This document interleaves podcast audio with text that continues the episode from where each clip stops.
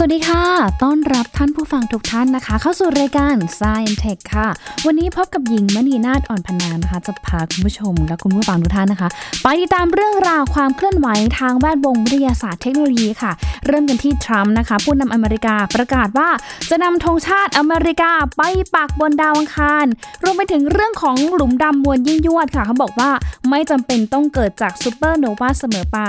และเรื่องของเทคโนโลยีนะที่เขาบอกว่ามีวิศวกรบริษัทในญี่ปุ่น พัฒนาหุ่นยนต์กำจัดปัจพืชในนาข้าวแล้ว และหิ่งห้อยตัวจิ๋วนี้จะมาช่วยพัฒนาหลอดไฟให้สว่างขึ้นอย่างไรติดตามได้ใน Science and Tech ค่ะ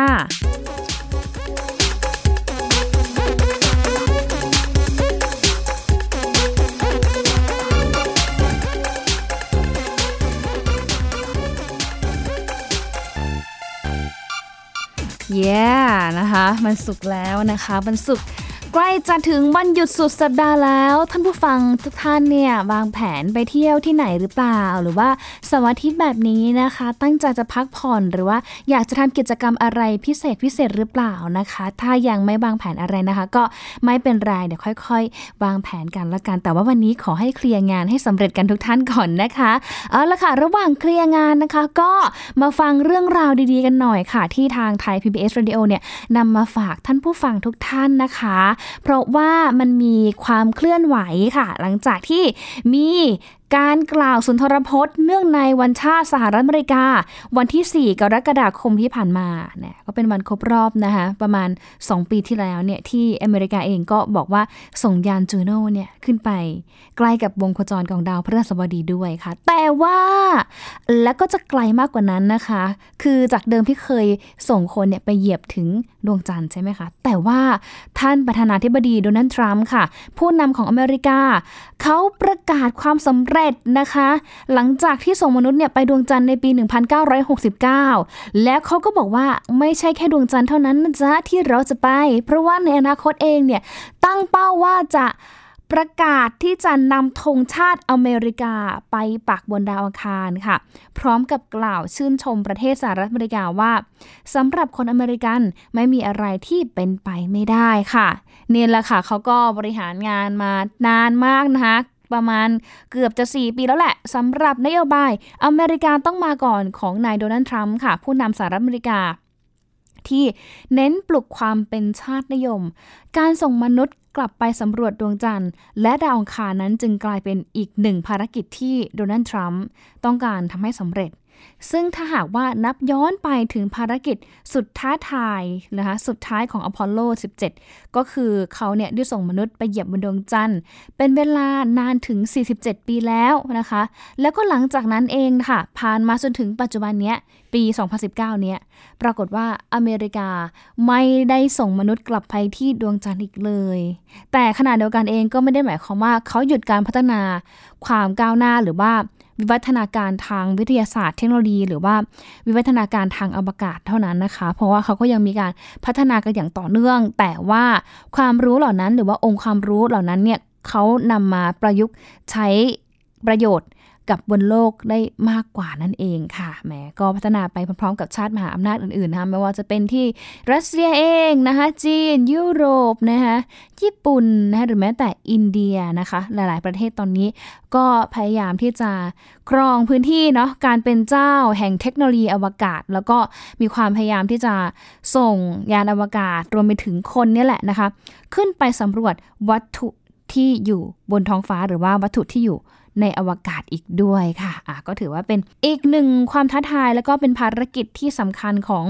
มวลมนุษยชาติด้วยเช่นกันนะคะ ที่หลายๆ คนเนาะมีความใฝ่ฝันตั้งใจว่า อยากจะไปสำรวจ ดาวเคราะห์ดวงอื่นๆ ที่อยู่นอกโลกอีกสักครั้งหนึ่งถ้าเป็นไปได้นะคะ เพราะว่าก่อนหน้านี้เอง ทางองค์การบริหารการบิน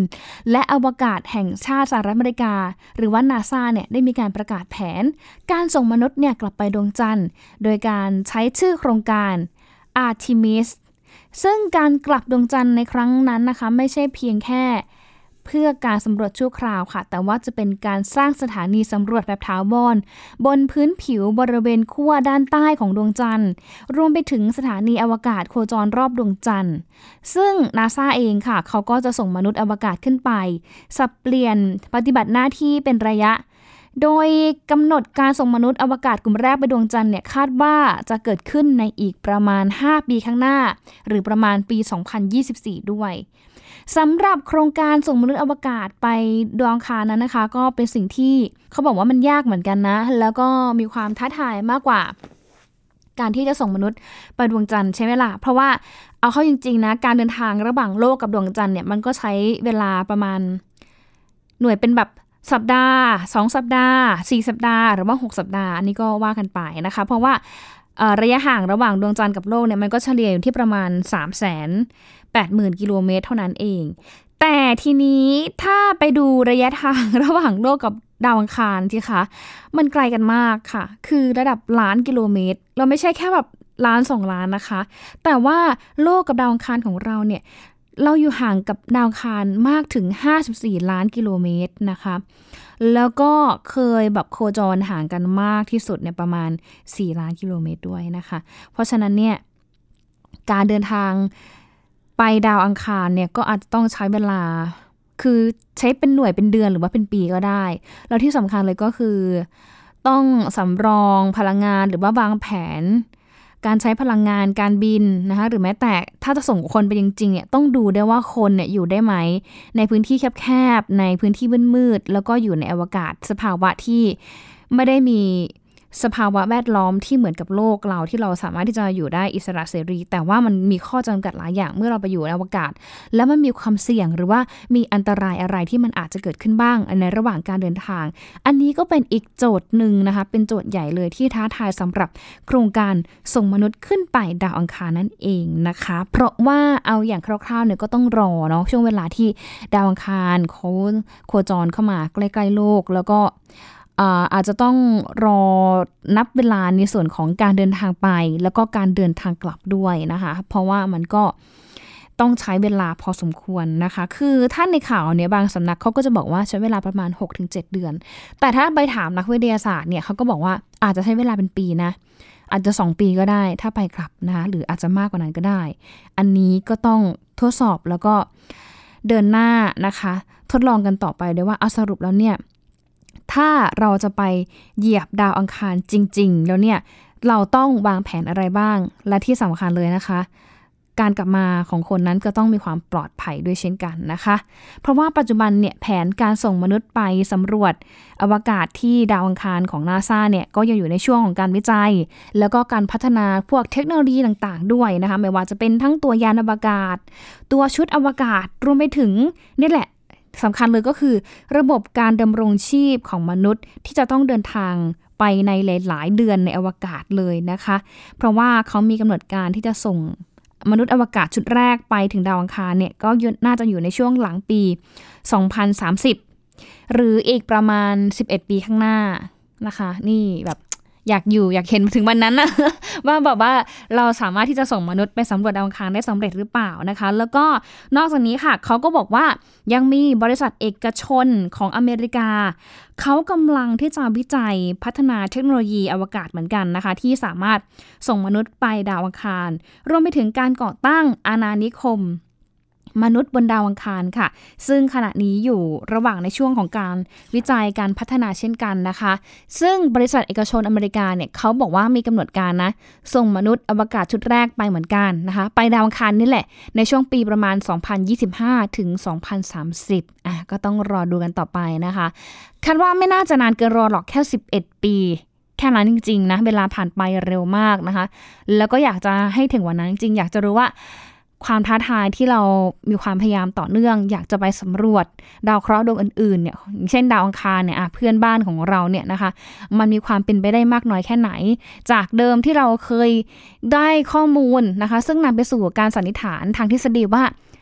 ในอดีตประมาณพันล้านปีก่อนนะคะ น่าจะมีสิ่งมีชีวิตอยู่บนดาวอังคารด้วยนะคะ แต่ว่าณปัจจุบันเองเขาก็บอกว่าดาวอังคารก็เปรียบเสมือนโลกที่ตายไปแล้วแหละนะคะ ก็คือไม่ได้มีการหลงเหลืออะไรของ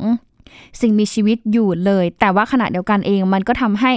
อีกหลาย ๆ ด้านนะคะนักวิทยาศาสตร์ก็พบว่ามันมีร่องรอยการไหลของของเหลวรวมไปถึงเรื่องของการค้นพบของเหลวที่อยู่บน ดาวอังคารด้วยเมื่อดาวอังคารเนี่ยนะคะ มีอุณหภูมิที่สูงขึ้น ก็จะพบว่ามันมีร่องรอยของการไหลของของเหลวอยู่ แล้วก็สันนิษฐานได้ว่า เอ๊ะถ้าเป็นไปได้ก็อาจจะอาจจะนะคะมีสิ่งมีชีวิต ซึ่งโอเคแหละสิ่งมีชีวิตบนดาวอังคารอาจจะไม่ใช่เป็นคนนะคะหรือว่าเป็นสัตว์อย่างที่เราเห็นแต่ว่าอาจจะเป็นสิ่งมีชีวิตแบบ ขนาดเล็กๆ พวกเซลล์เล็กหรือเปล่า พวกโปรโตเซียออโปรโตซัวแบคทีเรียต่างๆ นานาเนี่ย อันนี้ก็ต้องรอการพิสูจน์ต่อไปด้ว่า จริงๆ แล้วเนี่ย สิ่งมีชีวิตเองสามารถที่จะดำรงชีวิตอยู่ได้บนดาวอังคารด้วยหรือไม่นั่นเองนะคะเอาละค่ะ ก็ยังอยู่ในเรื่องของอวกาศเหมือนกันนะอยู่ในเรื่องของการสำรวจอวกาศเหมือนกัน แต่ว่าพาไปสำรวจไกลกว่านั้นค่ะ ไปดูหลุมดำเลยนะคะ เพราะเขาอะมีมีข้อมูลบอกมาว่าหลุมดำมวลยิ่งยวดนะคะ หรือว่าหลุมดำมวลมวลมหาศาลนี่แหละนะคะ ที่เข้าใจกันเนี่ยเขาบอกว่าไม่จำเป็นต้องเกิดจากซูเปอร์โนวาเสมอไปด้วยนะคะ ถือว่ามันเป็นปริศนาที่ค่อนข้างเกิดขึ้นมานานเหมือนกันเนาะในวงการฟิสิกส์ดาราศาสตร์ที่ เขาบอกว่ากำเนิดของหลุมดำมวลยิ่งยวด หรือว่าหลุมดำมวลมหาศาลมากๆเนี่ยนะคะ ที่มีอายุเก่าแก่ ก่อตัวหลังจากยุคแรกเริ่มของจักรวาลได้ไม่นาน เพิ่งได้รับคำอธิบายให้เกิดความกระจ่างเพิ่มขึ้นในอีกขั้นหนึ่ง เพราะว่ามีศาสตราจารย์ศานตนุ บาสุ แล้วก็ศาสตราจารย์อาร์ปันดาสจากมหาวิทยาลัยเวสเทิร์นของอเมริกาเนี่ยนะคะเขาอธิบายถึงปรากฏการณ์ ในวารสาร และก็ชี้ว่าหลุมดำชนิดนี้นะคะ เกิดขึ้นแล้วก็โตอย่างรวดเร็ว เป็นการโตที่แบบเหลือเชื่อมากๆค่ะ เพราะว่าเขามีเงื่อนไขพิเศษ นั่นก็คือไม่ได้มีการผ่านขั้นตอนการระเบิดของดาวฤกษ์หรือว่าซูเปอร์โนวาในแบบเดียวกับหลุมดำทั่วไปนะคะนี่อธิบายแบล็กกาวของหลุมดำก่อนก็คือหลุมดำเนี่ยน่าจะเกิดขึ้นจากการระเบิดของดาวฤกษ์ดาวฤกษ์ก็คือดาวที่มีแสงสว่างในตัวของมันเอง แล้วก็มีส่วนประกอบส่วนใหญ่เป็นไฮโดรเจน อย่างเช่นดวงอาทิตย์อะเอาง่าย ๆ ให้นึกภาพดาวฤกษ์แบบดวงอาทิตย์เลยนะคะ ดวงอาทิตย์เนี่ยนาง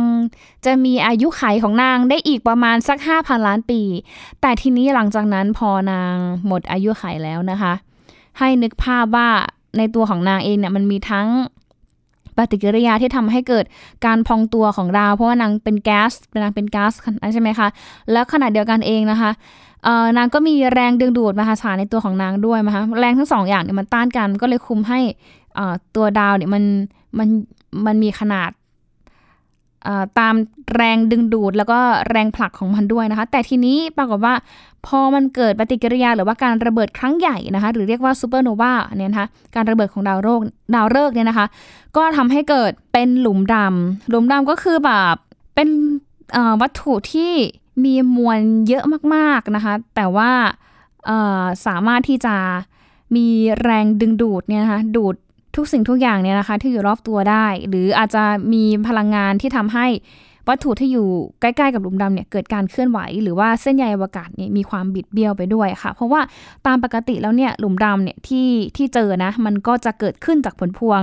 จากการที่ดาวฤกษ์ขนาดใหญ่เขาสิ้นอายุไขใช่ไหมคะแต่ทีนี้เมื่อเชื้อเพลิงที่แกนกลางของดาวฤกษ์ซึ่งมีมวลมากกว่าดวงอาทิตย์อย่างน้อย5เท่าหมดลง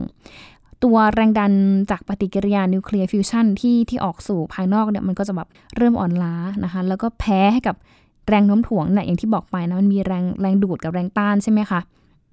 นึกภาพเหมือนลูกบอล ลูกบอลแกนกลางของลูกบอลเนี่ยมันจะมีแรงดูดนะคะ แรงดึงดูดนะคะดูดอะไรเข้ามาเข้ามาเหมือนเป็นแรงโน้มถ่วงของเขาอะนะคะ แล้วก็ปรากฏว่าขณะเดียวกันเองเนี่ยตัวเขาเองก็จะมีแรงอีกอย่างหนึ่งที่ผลักไปให้ตัวมวลของเขาเนี่ยมีมีการขยายขึ้น แต่ทีนี้อย่างที่บอกไปนะคะว่า เมื่อแรงดันจากนิวเคลียร์ฟิวชันเนี่ยนะที่ออกสู่ภายนอกเนี่ยมันเริ่มอ่อนล้า แล้วก็แพ้กับแรงโน้มถ่วง คือแรงผลักมันแพ้กับแรงดูดนะคะ ก็ทำให้เกิดการระเบิดอย่างรุนแรงนะที่เรียกว่าซูเปอร์โนวาแล้วทีนี้พอระเบิดไปมันเกิดอะไรขึ้นก็คือ นางก็ยุบตัวแล้วก็กลายเป็นดาวนิวตรอน หรือว่า กลายเป็นหลุมดำในที่สุดนั่นเองนะคะ ทีนี้นักวิทยาศาสตร์เขาเชื่อว่าตัวหลุมดำมวลยิ่งยวดเนี่ยนะคะ ทั้งหมดเกิดขึ้นโดยวิธีนี้ แล้วค่อยๆ แบบเหมือนขยายขนาดใหญ่ขึ้น ใหญ่ขึ้นจากการดูดกลืนมวลสสารในอวกาศโดยรอบ ซึ่งกระบวนการนี้ค่ะต้องใช้เวลายาวนานหลายพันล้านปี ก็เลยทำให้เกิดข้อสงสัยตามมาว่า เอ๊ะ หลุมดำมวลยิ่งยวดเก่าแก่ ถือกำเนิดแล้วก็โตขึ้นอย่างรวดเร็วเนี่ย ก่อนที่จะหยุดการขยายตัวอย่างฉับพลันในช่วงเวลาไม่เกิน 800 ล้านปี หลังจากเกิดเหตุการณ์บิ๊กแบงนั้น มันก็อาจจะไม่น่าจะเกิดขึ้นได้ด้วยวิธีการเดียวกัน หรือขณะเดียวกันมันก็อาจจะเกิดขึ้นในอีกหลาย ๆ วิธีโดยที่ไม่จำเป็นต้องเกิดซูเปอร์โนวาหรือว่าเกิดการระเบิดครั้งใหญ่ของดาวฤกษ์เสมอไปด้วยนะคะ เพราะว่าก่อนหน้านี้เองอะมันก็มีข้อสันนิษฐานว่าตัวหลุมดำขนาดยักษ์จากยุคโบราณเหล่านี้เกิดขึ้นได้ โดยท่องไม่ต้องมีการผ่านขั้นตอนการเป็นดาวฤกษ์แล้วก็ระเบิดแบบซูเปอร์โนวามาก่อน แต่ว่าสามารถเกิดจากการยุบตัวโดยตรง ของกลุ่มเมฆก๊าซไฮโดรเจน แล้วก็ฮีเลียม ที่สะสมตัวจนหนาแน่นสูง แล้วก็มีมวลมหาศาลได้ เพราะว่าเมื่อเดือนมีนาคมที่ผ่านมาใช่ไหมคะ เขาบอกว่าเจอหลุมดำมวลยิ่งยวด อายุเก่าแก่ถึง 83 แห่งที่เข้าขายว่า จะเป็นวัตถุอวกาศประเภทนี้ แต่ว่าในปี 2017 เองนะคะก็มีการค้นพบ ควซ่านะคะหรือว่าหลุมดำมวลยิ่งยวดที่อายุเก่าแก่ทำให้ใจกลางดาราจักรกำมันส่องแสงสว่างเจิดจ้า ซึ่งตัวควซ่าเนี้ยนะคะ หรือว่าหลุมดำมวลยิ่งยวดอายุเก่าแก่เนี้ยนะคะ เกิดขึ้นหลังจาก ที่มีเหตุการณ์บิ๊กแบงผ่านไปเพียงแค่ 690 ล้านปีเท่านั้นเองนะคะ เหตุการณ์บิ๊กแบงก็คือการระเบิดครั้งใหญ่ละค่ะ จากแบบมวลมหาศาลนะคะ แล้วก็มันพอมันเกิดการระเบิดขึ้นเนี่ย มันก็เป็นพลังงานมหาศาลเลยนะคะ แผ่ไปเยอะมากมายนะคะ จนเขาก็สันนิษฐานว่านี่แหละจุดเริ่มต้นของจักรวาลนะคะ ของเอกภพเนี่ยก็คือ น่าจะเกิดจากการระเบิดของบิ๊กแบงด้วยนะคะ อันนี้ยังเป็น ข้อสันนิษฐานที่ยังคงต้องรอการพิสูจน์แล้วก็ทดลองต่อไปเรื่อยๆแหละค่ะว่า เอ๊ะ จริงๆ แล้วเนี่ยที่มาของจักรวาลเนี่ยมาจากบิ๊กแบงหรือเปล่านะคะทั้งศาสตราจารย์ทั้งสองท่านนะคะไม่ว่าจะเป็นศาสตราจารย์พระสุแล้วก็ศาสตราจารย์ดัสเนี่ยเขามีการใช้การคำนวณ แล้วก็แบบจำลองคอมพิวเตอร์ ที่แสดงถึงการยุบตัวโดยตรงอย่างฉับพลันของกลุ่มก๊าซยุคโบราณขนาดมหึมา จนสามารถ ให้กำเนิดหลุมดำที่มีมวลมากกว่าดวงอาทิตย์หลายพันล้านเท่า ภายในช่วงระยะเวลาสั้นๆได้ ซึ่งกระบวนการเหล่านี้ค่ะ เป็นไปตามหลักขีดจำกัดเอ็ดดิงตันที่ระบุว่า สมดุลระหว่างพลังงานการแผ่รังสีออกสู่ภายนอก และแรงโน้มถ่วงที่มุ่งเข้าสู่ภายใน มีบทบาทกำหนดระดับของการส่องสว่างสูงสุดของวัตถุอวกาศ หรือในที่นี้ก็คืออัตราการเติบโตสูงสุดของหลุมดำยุคโบราณได้นั่นเองนะคะ เพราะว่าทางศาสตราจารย์พระสุเนี่ยบอกว่าหลักการนี้เป็นการเปิดโอกาสให้หลุมดำนะ ที่เกิดขึ้นในยุคต้นของกำเนิดจักรวาลเนี่ยสะสมมวล แล้วก็เติบโตขึ้นได้อย่างรวดเร็ว ก่อนที่กระบวนการเหล่านี้จะสะดุดหยุดลงอย่างฉับพลัน หลังจากนั้นไม่นานค่ะ เนื่องจากว่าอิทธิพลของการแผ่รังสีของดาวฤกษ์และหลุมดำอื่น ๆ ในห้วงอวกาศนั่นเองนะคะ อันนี้ก็เป็นเรื่องราวที่น่าสนใจเกี่ยวกับเรื่องของหลุมดำนะคะ ถ้ามีโอกาสหรือว่ามีเวลาว่าง เดี๋ยวจะมาอธิบายที่มาของหลุมดำกันต่อด้วยนะคะ ก็เข้าใจว่าหลายท่านคงเคยได้ยินกันแล้วแหละนะคะ หลุมดำว่าเกิดจากอะไรนะคะนู่นนี่นั่นนะคะ แต่ว่าขณะเดียวกันเองมันก็มีหลายทฤษฎีเหมือนกันค่ะว่า จริงๆแล้วเนี่ยหลุมดำเนี่ยไม่ได้เกิด ขึ้นจากการระเบิดของดาวฤกษ์เท่านั้นเองนะคะ แต่ว่านางก็ยังมีทฤษฎีของการเกิดอีกหลาย ๆ ทฤษฎีที่ทางนักวิทยาศาสตร์เนี่ยสามารถที่จะเก็บรวบรวมข้อมูลมานั่นเองค่ะ แล้วก็เดี๋ยวในอนาคตถ้ามีโอกาสก็จะบอกด้วยนะคะว่าอ้าวจริง ๆ แล้วเนี่ยการค้นพบของหลุมดำเนี่ยมันเกิดประโยชน์อะไรกับมนุษยชาติของเรา เพราะว่าถือว่าโอ้เป็นเรื่องแบบหลุมดำเป็นเรื่องใกล้ตัวน่ะนะคะแล้วแล้วก็หลายคนอาจจะมองว่าเป็นเรื่องที่ยากนะจริงๆแล้วเนี่ยก็คือเป็นเป็นเรื่องแบบ ที่เขาอัดแอปเอาความรู้จากการศึกษาเรื่องของหลุมดำนี่แหละนะคะ มาใช้ประโยชน์ในงานเทคโนโลยีต่างๆ ที่เกิดขึ้นทั่วโลกแล้วมากมายนั่นเองค่ะ ไปดูอีกเรื่องหนึ่งค่ะ เป็นเรื่องของเทคโนโลยีนะคะ ที่เกิดขึ้นในประเทศญี่ปุ่นนะคะเป็นข่าวดีสำหรับชาวนาด้วยค่ะ เพราะว่ามีวิศวกรบริษัทในญี่ปุ่น เขาพัฒนาหุ่นกำจัดวัชพืชในนาข้าวด้วยนะคะ นี่แหละค่ะ เป็นผลงานของวิศวกรชาวญี่ปุ่นที่กำลังพัฒนาต้นแบบหุ่นยนต์กำจัดพัชพืชในนาข้าว ที่ชื่อว่าไอกาโมะค่ะ ชื่อของหุ่นยนต์นี้นะคะ ตั้งตามชื่อสายพันธุ์เป็ดที่ชาวนาญี่ปุ่น ใช้กำจัดวัชพืชในนาข้าว หุ่นยนต์ไอกาโมะค่ะ มีลักษณะของการเป็นทรงกลมสีขาว ขนาดใหญ่กว่าหุ่นยนต์เครื่องดูดฝุ่นทั่วไปเล็กน้อยค่ะ แล้วก็ความสามารถพิเศษก็คือ น้องสามารถที่จะลอยน้ำได้นะคะ แล้วก็น้ำหนักประมาณ 15 1.5 กิโลกรัม หรือว่ากิโลกรัมครึ่งค่ะส่วนด้านล่างของหุ่นยนต์นะคะ มีการติดตั้งแปลงยางหมุนทรงกระบอกหนึ่งคู่ทำหน้าที่หมุนผลักดันน้ำคล้ายกับการทำงานของเท้าเป็ด ซึ่งวิธีการนี้ทำให้รากของวัชพืชเนี่ยไม่สามารถที่จะหยั่งรากลงไปถึงพื้นดินในนาข้าวได้ค่ะ แล้วก็นอกจากนี้พบว่ามีการหมุนของแปรยางเนี่ยทำให้ มีการผลิตออกซิเจน ให้กับน้ำในนาข้าวด้วย เหมือนเป็นการ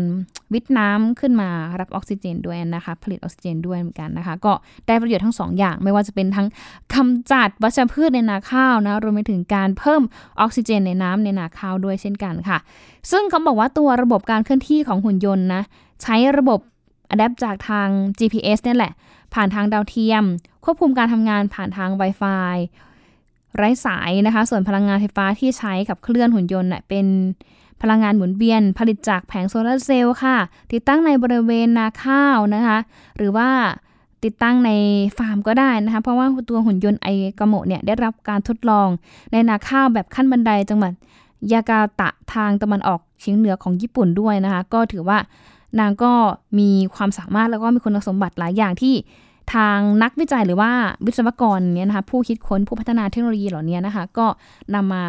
ประยุกต์ใช้แล้วก็ให้เกิดประโยชน์สูงสุดด้วยค่ะ เพราะว่าตัวของหุ่นยนต์ไอกาโมเนี่ยสามารถที่จะลดปริมาณการใช้สารเคมีนะ แล้วก็ลดการใช้ยาฆ่ามาแมลงศัตรูพืชนะคะ ที่ใช้ในนาข้าวอย่างมีประสิทธิภาพ แล้วเขาก็บอกว่าช่วยแก้ปัญหาเรื่องของการขาดแคลนแรงงาน ในการทำการเกษตรกรรมของญี่ปุ่น ซึ่งปัจจุบันเนี่ยญี่ปุ่นเองเขาก็ กำลังเดินหน้าเข้าสู่สังคมผู้สูงอายุใช่ไหมคะ ประชากรในวัยทำงานเนี่ยลดลงก็ทำให้มีคนแก่เพิ่มขึ้น แล้วก็ข้อมูลล่าสุดเนี่ยพบว่า อายุขัยเฉลี่ยของคนญี่ปุ่นที่ประกอบอาชีพเกษตรกรรมนั้นอยู่ที่ 67 ปี แล้วก็มีสัดส่วน พบว่าแนวโน้มคนรุ่นใหม่เองเนี่ยก็อาจจะหันมาประกอบอาชีพนี้น้อยลงนั่นเอง เช่นกันนะคะ ก็ถือว่าเป็นอีกตัวอย่างหนึ่งเนาะที่ใช้ในการเกษตรท่ามกลางการเปลี่ยนแปลงของเทคโนโลยีสมัยใหม่นะคะ แต่ก็ถือว่าเป็นการช่วยลดต้นทุนเหมือนกันทั้งต้นทุนในเรื่องของการซื้อยาฆ่ามาแมลงนะคะ ต้นทุนของการจ้างคนงานค่ะ แต่ขณะเดียวกันเองเนี่ยก็ถือว่าเป็นการปรับตัวนะที่นำเอาเทคโนโลยีเนี่ยมาใช้กำจัดพืชในนาข้าว แล้วก็ทำให้ ผู้ที่จะผลิตหุ่นยนต์รุ่นไอกาโมรุ่นนี้นะคะ เขาก็มีแผนที่จะพัฒนาต่อไปนะคะ ซึ่งตอนนี้เขาบอกว่าอยู่ในช่วงของการวิจัยอยู่ แต่ว่าถ้าชาวนาคนไหนอยากจะซื้อหรือว่าสนใจเขาบอกว่ารอไปก่อนนะ เพราะว่าตอนนี้เองยังไม่มีแผนในการจับจำหน่ายแต่อย่างไรด้วยค่ะเอาละค่ะ จากเรื่องของหุ่นยนต์ไปดูอีกเรื่องหนึ่งค่ะ หิ่งห้อยนะคะ แหมใครจะเชื่อว่าหิ่งห้อยแสงแบบปิ๊บปิ๊บปิ๊บเล็ก ๆ น้อยๆแค่นี้จะสามารถช่วยพัฒนาหลอดไฟให้สว่างขึ้นได้ค่ะ เป็นมแมลงปีกแข็งที่เขาบอกว่าเป็นแสงระยิบระยับนะ ในยามค่ำคืนนะ แล้วก็คือนอกจากจะสร้างความงดงามให้กับผู้พบเห็นแล้วเนี่ย ยังช่วยสร้างแรงบันดาลใจ ให้นักวิทยาศาสตร์คนหนึ่งนำไปทดลองพัฒนาหลอดไฟฟ้า LED จากแสงของหิ่งห้อยเนี่ยให้มีความสว่างสวัยเพิ่มมากขึ้นด้วยเช่นกันค่ะ อาจารย์ชองเปาบินเยรองนักฟิสิกส์ชาวเบลเยียม พบเห็นหิ่งห้อยขณะเดินทางไปยังทวีปอเมริกากลาง แล้วก็พบว่าพวกมันเนี่ยกลับไปแล้วก็นำพวกมันเนี่ยนะคะกลับไปศึกษาในห้องแลบต่อ ซึ่งหิ่งห้อยเองค่ะมีลักษณะพิเศษ หรือว่ามีอวัยวะเรืองแสงบริเวณส่วนท้องด้านล่าง โดยแสงจะส่องผ่านเปลือกแข็งอันของมันนะคะ ซึ่งจากการศึกษาของดรควีนสเตียรองเนี่ย แล้วพบว่ามีเขาเรียกอะไร โครงสร้างของตัวหิ่งห้อยเนี่ย มีโครงสร้างคล้ายกับเกล็ดปลา